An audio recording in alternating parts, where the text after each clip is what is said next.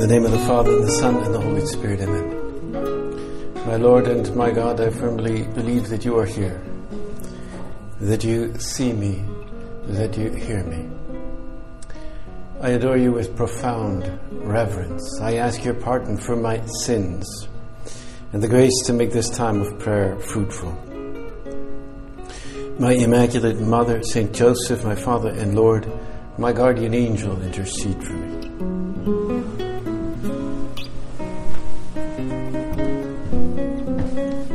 As you know, we have just begun uh, ordinary time after the period of Christmas, and uh, we are now in the readings for ordinary time, and they always begin the year with passages from St. Mark, the evangelist St. Mark, who sees everything through the lens of St. Peter, because he was kind of St. Peter's uh, secretary, if you like, and so he would have talked to St. Peter about everything, and St. Peter would have recounted what he saw.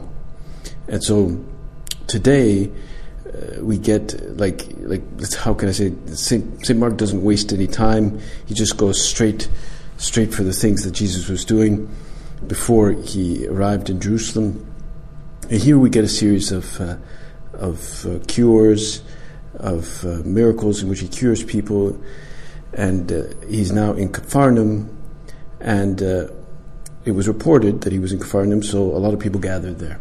And there we get the account of him healing the paralytic.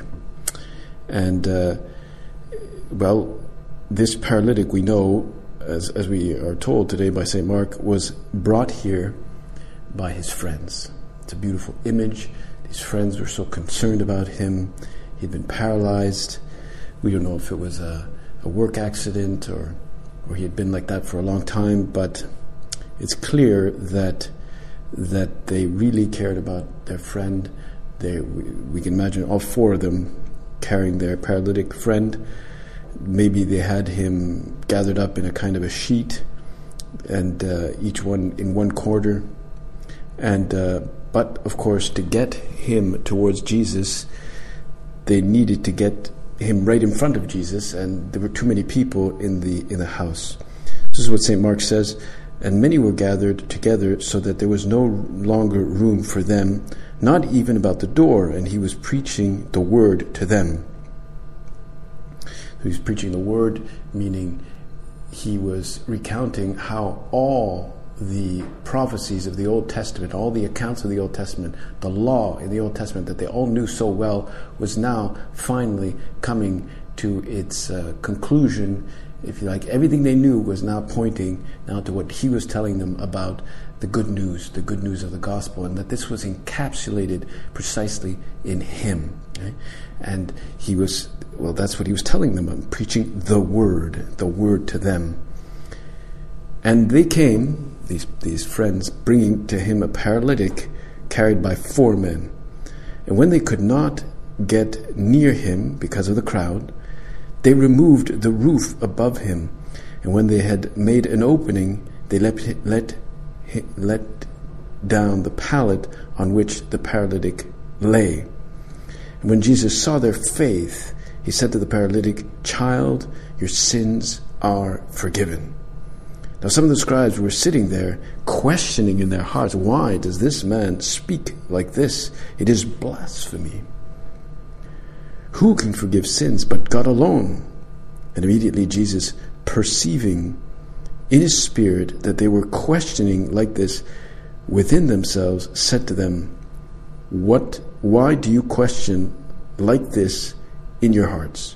Which is easier, to say to the paralytic, Your sins are forgiven, or to say, Rise, take up your pallet, and walk? But that you may know that the Son of Man has authority on earth to forgive sins, he said to the paralytic, I say to you, rise, take up your pallet, and go home. And he rose, and immediately took up the pallet and went out before all, so that they were all amazed and glorified God, saying, We never saw anything like this. So it's a beautiful combination both of the forgiveness of sins and a beautiful healing. It's as though up until then he had been telling them the word, and this now, the, the truth of what he was saying now is summarized in this action, this miracle that is taking place there in this little, this little house. And of course, the friends of the paralytic, well, they were just bringing him to, to get, uh, to get healed. They weren't expecting to get forgiveness. I mean, you know, that, well, that's not what they were coming for. And for that matter, the paralytic wasn't expecting that either. They, they understood that only God can forgive. And, but in fact, that forgiveness could be forgiven by God, but it had to be done by going to the temple, and special offerings had to be made, and uh, the Lord Himself would have agreed with them that nobody can, but God can forgive sins. Hmm? But thereby, by forgiving this this paralytic, he is revealing to them his real identity, that he is the Son of God, and that indeed he has the power to forgive sins. They were expecting a cure, and they were not expecting that he would forgive sins. Meaning they were expecting that he would have some kind of, let's say, limited power, but not this extreme power of forgiving sins. And of course, if only God can forgive sins, it means that they also had a clear sense of the severity of sin. That yes, maybe somebody, like a man, can cure a leper or can cure somebody who is uh, a paralytic, but nah, no man can, can forgive sins. That's, that's impossible. That's way worse. Even though that's not what they came for. They didn't come to forgive sins or to have their sins forgiven. And so they get this huge, impossible payback, and really it, the image that they have uh, at that time of God was a God that was kind of mad at our sins. Right? And indeed, in some senses from, from the Old Testament, they often had an image of God that was somewhat severe, somewhat like angry at our at our sins. That's why it was very difficult for them, them, to imagine that, that anybody could forgive sins. It was just like impossible. Only God could do that. If He did do that, do that. There was that uh, podcast where uh, Scott Hahn recounts questions that are sent to him, right? And and one lady asked this question. She she said that she was working in an office and she was trying to do apostle with her friends, and uh, they would often just like she would start talking and then they would just walk away. They didn't care. Ah, that's your you're you're talking about that Catholic stuff. We're not interested, right? And uh, and uh, you know because they didn't have faith, and so she was saying, you know, uh, she she's saying, how can I uh, captivate these people? How can I do apostolate with these people without being preachy, right? She said, and, and sometimes, plus, sometimes they do ask me questions. I, like, I don't know the answer. Like, the latest one was, she said, you know, one person told me that the God, why is it that the God of the Old Testament always seems so mad and angry and severe, while the God of the New Testament is so benevolent and calm and, uh, and merciful? Why is there that change? And she said, I, I didn't know how to answer that. I didn't have an answer for them. And, and so she said that since she felt that she didn't have a correct answer, that she was losing her, her, well, her ability to convince. So she said, What should I say to these? How should I do apostle with my friends in the office? And so Scott, I liked Scott answer, Scott Hahn's answer. He, he said that, well, that's a good question. That's a question. That means he's thinking about how to answer, right? But uh, he said that, well, if you think of your own life when you were growing up, like when you were an adolescent, and probably your parents numerous times had to reprimand you for coming home late and uh, gave you sometimes strict rules about uh, I don't know going out or strict rules of a curfew you know like the Quebec government gives now uh, you know and uh, and uh, you know, things that you might remember when you were an adolescent or maybe even a young child as quite severe and you would sometimes be sent to your room or you know punishments like that. Of course your parents still loved you and they just expressed that love in a way that was that was coherent with the fact that you were growing up and you didn't have a clue you know and uh, and uh, you didn't have a clue about many things, and so they needed to be strict in certain things because you just, well, like any any young person, you're still immature. Hmm? and you needed to learn, right? And so in the Old Testament, the people of God had their sins, they had their immaturities, and they needed to be prepared to learn what the essence of God really is. Because they had idolatry, they had their sensualities, they had their they, their lust against money, and and um, uh, those are the things that they considered important, and, and God had to had to sort of um, bring them closer.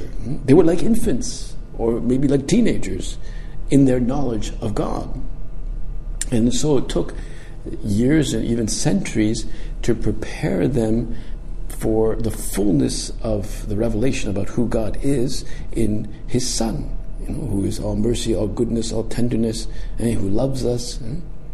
And so, by the time we get to the New Testament, they've learned, after all the prophets and, the book of wisdom and all that stuff, they've learned much more about who God really is. I mean that, and and so that explains why the Old Testament God seems to be a bit more severe than the New Testament. And and he said, well, you can ask your friends you know, uh, that look, I'm not going to pretend that I know all the answers um, because I myself am confused. I don't know exactly, um, and I may not always be able to give you a straight answer. But you know, uh, I will try. I will try to answer your questions about that that seem incoherent. And but he said but the most important thing, it really, is that you don't pretend to know all the answers and that you work on friendship. And that you work on friendship. Talk about what you, what you have in common ground with them, you know, movies and books and cultural formation, things that you know about that you like, um, trips and so forth. Those are the things that you have in common.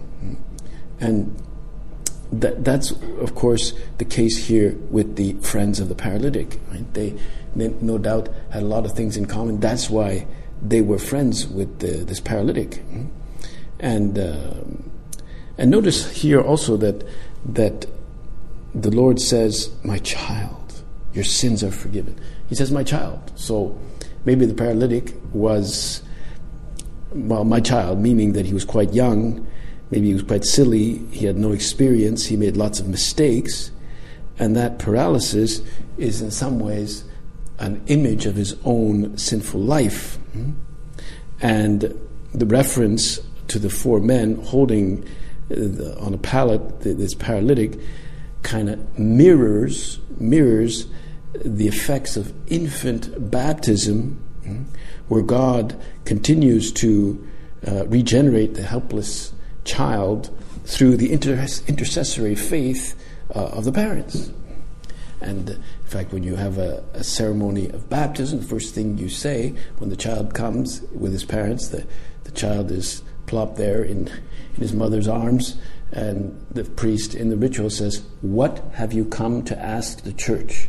And they, have, they can say baptism, which is like the, but um, they, they can also say faith, right? because they've come to, to bring faith to, to their child, which will come through through them promising to right to to form the child in the Catholic faith and and even though the child doesn't even have a clue of what's going on, he's probably uh, you know asleep. Yeah?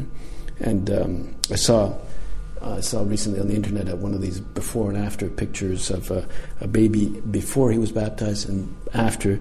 And before he's baptized, he's all red and scrunched up looking, and he's drooling, and he's looking like gross, you know, and squirmy looking. He's all, you know. And then after, he's clean, smooth. His face is shining. He's sleeping. He's he's so peaceful and serene, you know. And uh, it's literally from one moment to the next. You? Uh, that's like a clear effect that baptism has on the soul. It's like represented there in this beautiful, serene, and clean face, right? And uh, and so, uh, well, Jesus says, "My child," and there is another account of a paralytic in Matthew that is slightly different. It was probably, a, uh, no doubt, another paralytic, where he doesn't say uh, just child; he says courage courage, my child, your sins are forgiven, right? And courage is what we need sometimes, right, to face our weakness, uh, because when we face our sins, our our weaknesses, our limitations, we can in, indeed be discouraged and sometimes even somewhat depressed? Maybe even in despair with all that's happening with COVID now. We can get discouraged by all the limitations that are forced upon us. Eh? And uh, maybe this paralytic lacked the energy to do anything about the situation. He probably thought of himself as indeed quite useless. He, I, I, can't walk, I can't get around, I can't help anyone. You know, what am I good for in this situation as a paralytic, right? And uh, that very fact must have clouded his vision and made him perhaps rather cynical and negative. I'll never change, I'll always be like this. Eh?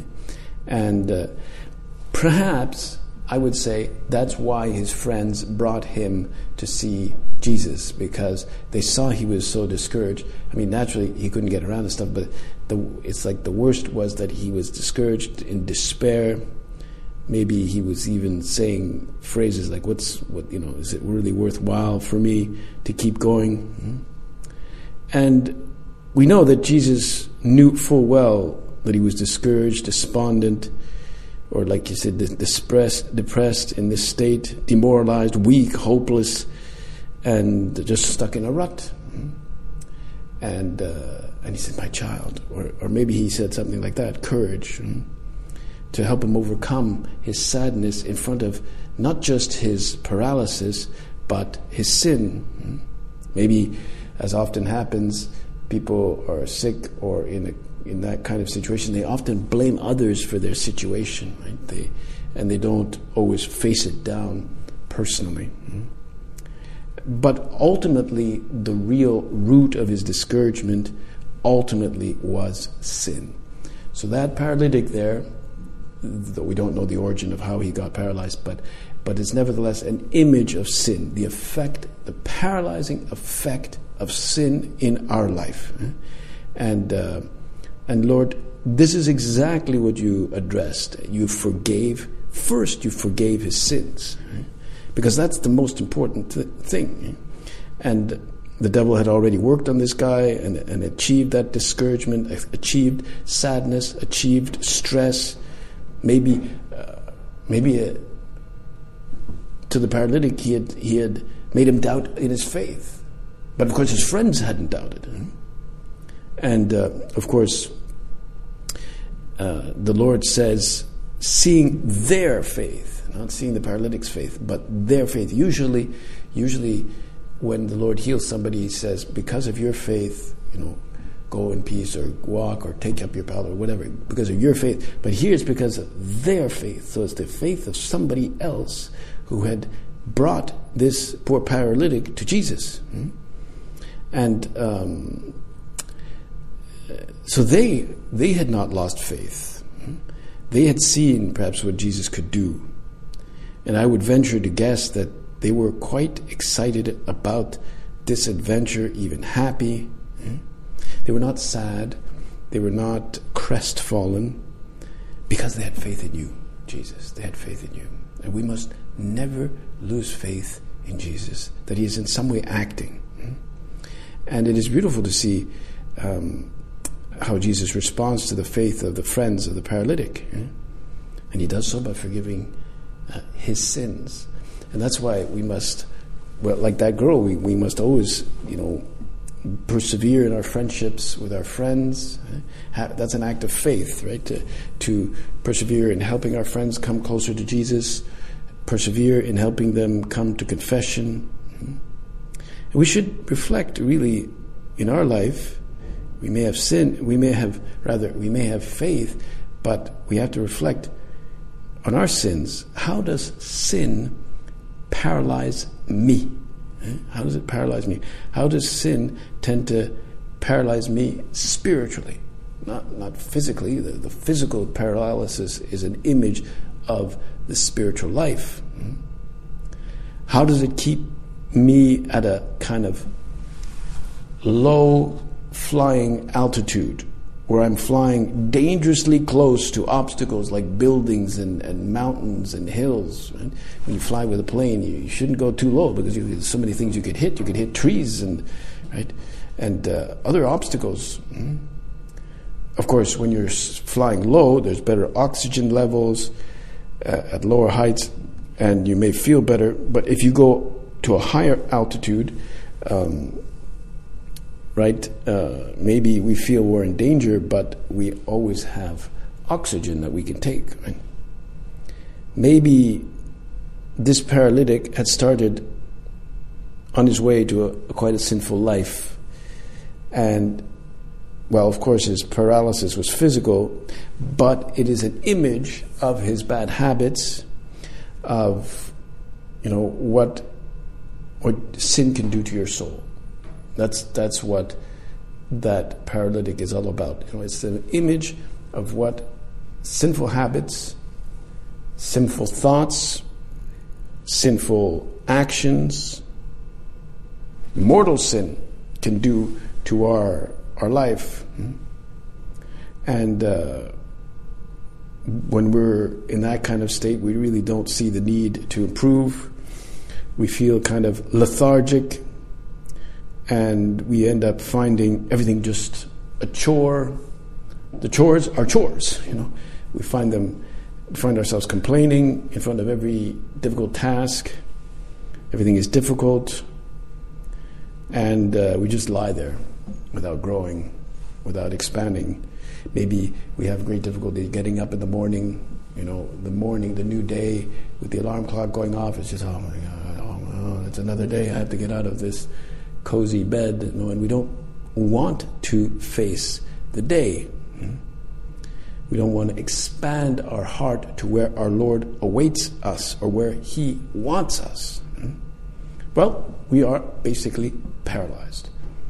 Would you say that you are paralyzed in the morning when you get up? Well, if you get up, you're not paralyzed, but uh, you know, you, know, maybe you're you're kind of paralyzed for the first uh, twenty minutes upon hitting the snooze button, right? But uh, maybe we're we're kind of like in a a wheelchair. For us, we know that the sacraments are like the oxygen we need to go higher to fly higher, above the clouds. And uh, in that sense, we have to be more like the friends of the paralytic. And so, as we get to the end of this beautiful account, the the Lord asks the, the not the apostles but the Pharisees who are questioning in their hearts, how can this man, you know, forgive sins? This, this is not possible. And he would have agreed you know, only God can forgive sins. Well, I, I agree with you, right? I agree with you. Man himself cannot forgive sins. So he says this expression, which is easier? Um, because forgiveness is easier to claim than to actually accomplish. Anybody can claim that because you don't see the effects, or let's say you cannot verify or observe the effects of, of forgiveness. So you can just claim it, your sins are forgiven, yeah, but you know. So he says, which is easier to to claim this or to actually right to actually sort of heal the paralytic and so he says so he says uh, he says uh,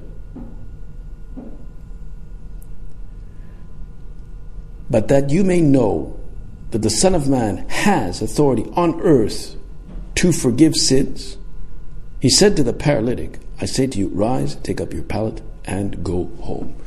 So there he's proving that he has the power to forgive sins by, well, making something that was obviously a miracle, right? And uh, he restores the man's body as a visible demonstration of what he has already done in his invisible soul. So that's why we have to be full of confidence that we have been forgiven in confession. We have been forgiven. Even though we may not always feel forgiven. We really have to make an act of faith when you hear those words, I absolve you from your sins. You know, it's, it's an act of faith. when, uh, when the priest says, I absolve you, he doesn't say Jesus absolve you, he says, I absolve you. And then we got to move on. Don't stay paralyzed by sin. We have to move on. Don't think of the, the sins that you have been forgiven for. And so he said, Go home. Well, you go home, but it, it would have been an occasion for him to evangelize around him, both he and his friends. And uh, Jesus had indeed forgiven him. And perhaps uh, by his cheerfulness, by spirit of service, by his own apostle with other friends. Some people say, well, I go to confession, but I don't feel, I don't always feel forgiven, right? I don't like I, I, I, don't know. I don't feel I feel guilty or something. You know, but we have to disregard that because the fact that we don't have the feeling doesn't mean we haven't been forgiven. That means we've turned it in somehow selfishly on ourselves, turned towards our feelings, and that doesn't describe what's really happened. What's really happened there is God has, with the with the divine words of the priest, the priest is acting in the person of Christ. He has God has truly forgiven us. Let us never, never lose sight of that. Never. Hmm? And then, okay, I don't feel, well, just too bad. Too bad if you don't feel it. Just too bad. Just, I know for a fact that I have been forgiven. And uh, I remember on a uh, on a shuttle bus some years ago, there was some older folks on the way to the airport, and then noticed uh, I was a priest and started asking questions about it. Uh, so they said, "So do you do you do all this priest stuff?" Yep, yep, yep. And so, do you even do this confession thing? Yeah, sure, all the time, all the time. And one older lady, you know, when I said, "Yeah, all the time," she gasped. You know, she just gasped. You know, well, uh, and uh, she said, "Well, I think that would be the worst if I had to do that. You know, to, it must be so depressing." She said, "You know, hearing." all about people's sins. It must be so depressing, right? And I told them, well, actually, it's the opposite, right? Uh, there's almost no greater place than to be with someone who's coming back to God and feels and is, in fact, forgiven. It would be depressing if you know, I had to see somebody leaving God or, or you know, losing faith. Uh, but I get to be there when they're coming back. So that's very you know, uh, that's very encouraging. And you could say the confessional is the place where you see God win. Right? That's when He wins, right? You know, uh, you know when you have the the confessional, when the penitent goes in, and there's a secret little button under on, when he kneels down or she kneels down, and then outside the light goes on, right? Guys, well, that's the same thing. You know, when you score a goal in the hockey, the light goes on, right? So it means yes, we just got a goal, right? And um, and uh, well, the light's gone on, meaning God has won. He's well, at least he's gotten a, a goal there, right? So uh, that's why the confessional is really got to be for us the most joyful, humbling, and inspiring place in the world you know, it maybe okay, maybe it looks dark and uh, embarrassing, but really it is the place of joy, the place of hope. So let us ask our Blessed Mother, hmm, um, Mother of Hope, eh, that she fill us with that joy of going to confession, of having our sins forgiven, but also increase the level of uh, daring for us with our friends so we can, for example, like the friends of the paralytic, bring them to confession and bring them to the greatest joy, which is to have our sins forgiven by God, by God, who is the one who forgives, nobody else. The priest acts in the person of Christ, and therefore it is Jesus who forgives. And if we can be instruments to that, to bring that miracle about, well, we too will be very, very happy. We will have scored a goal. I thank you, my God, for the good resolutions, affections, and inspirations you've communicated to me. In this meditation, I ask you help to put them into effect. My Immaculate Mother, Saint Joseph, my Father and Lord, my guardian angel, intercede for me.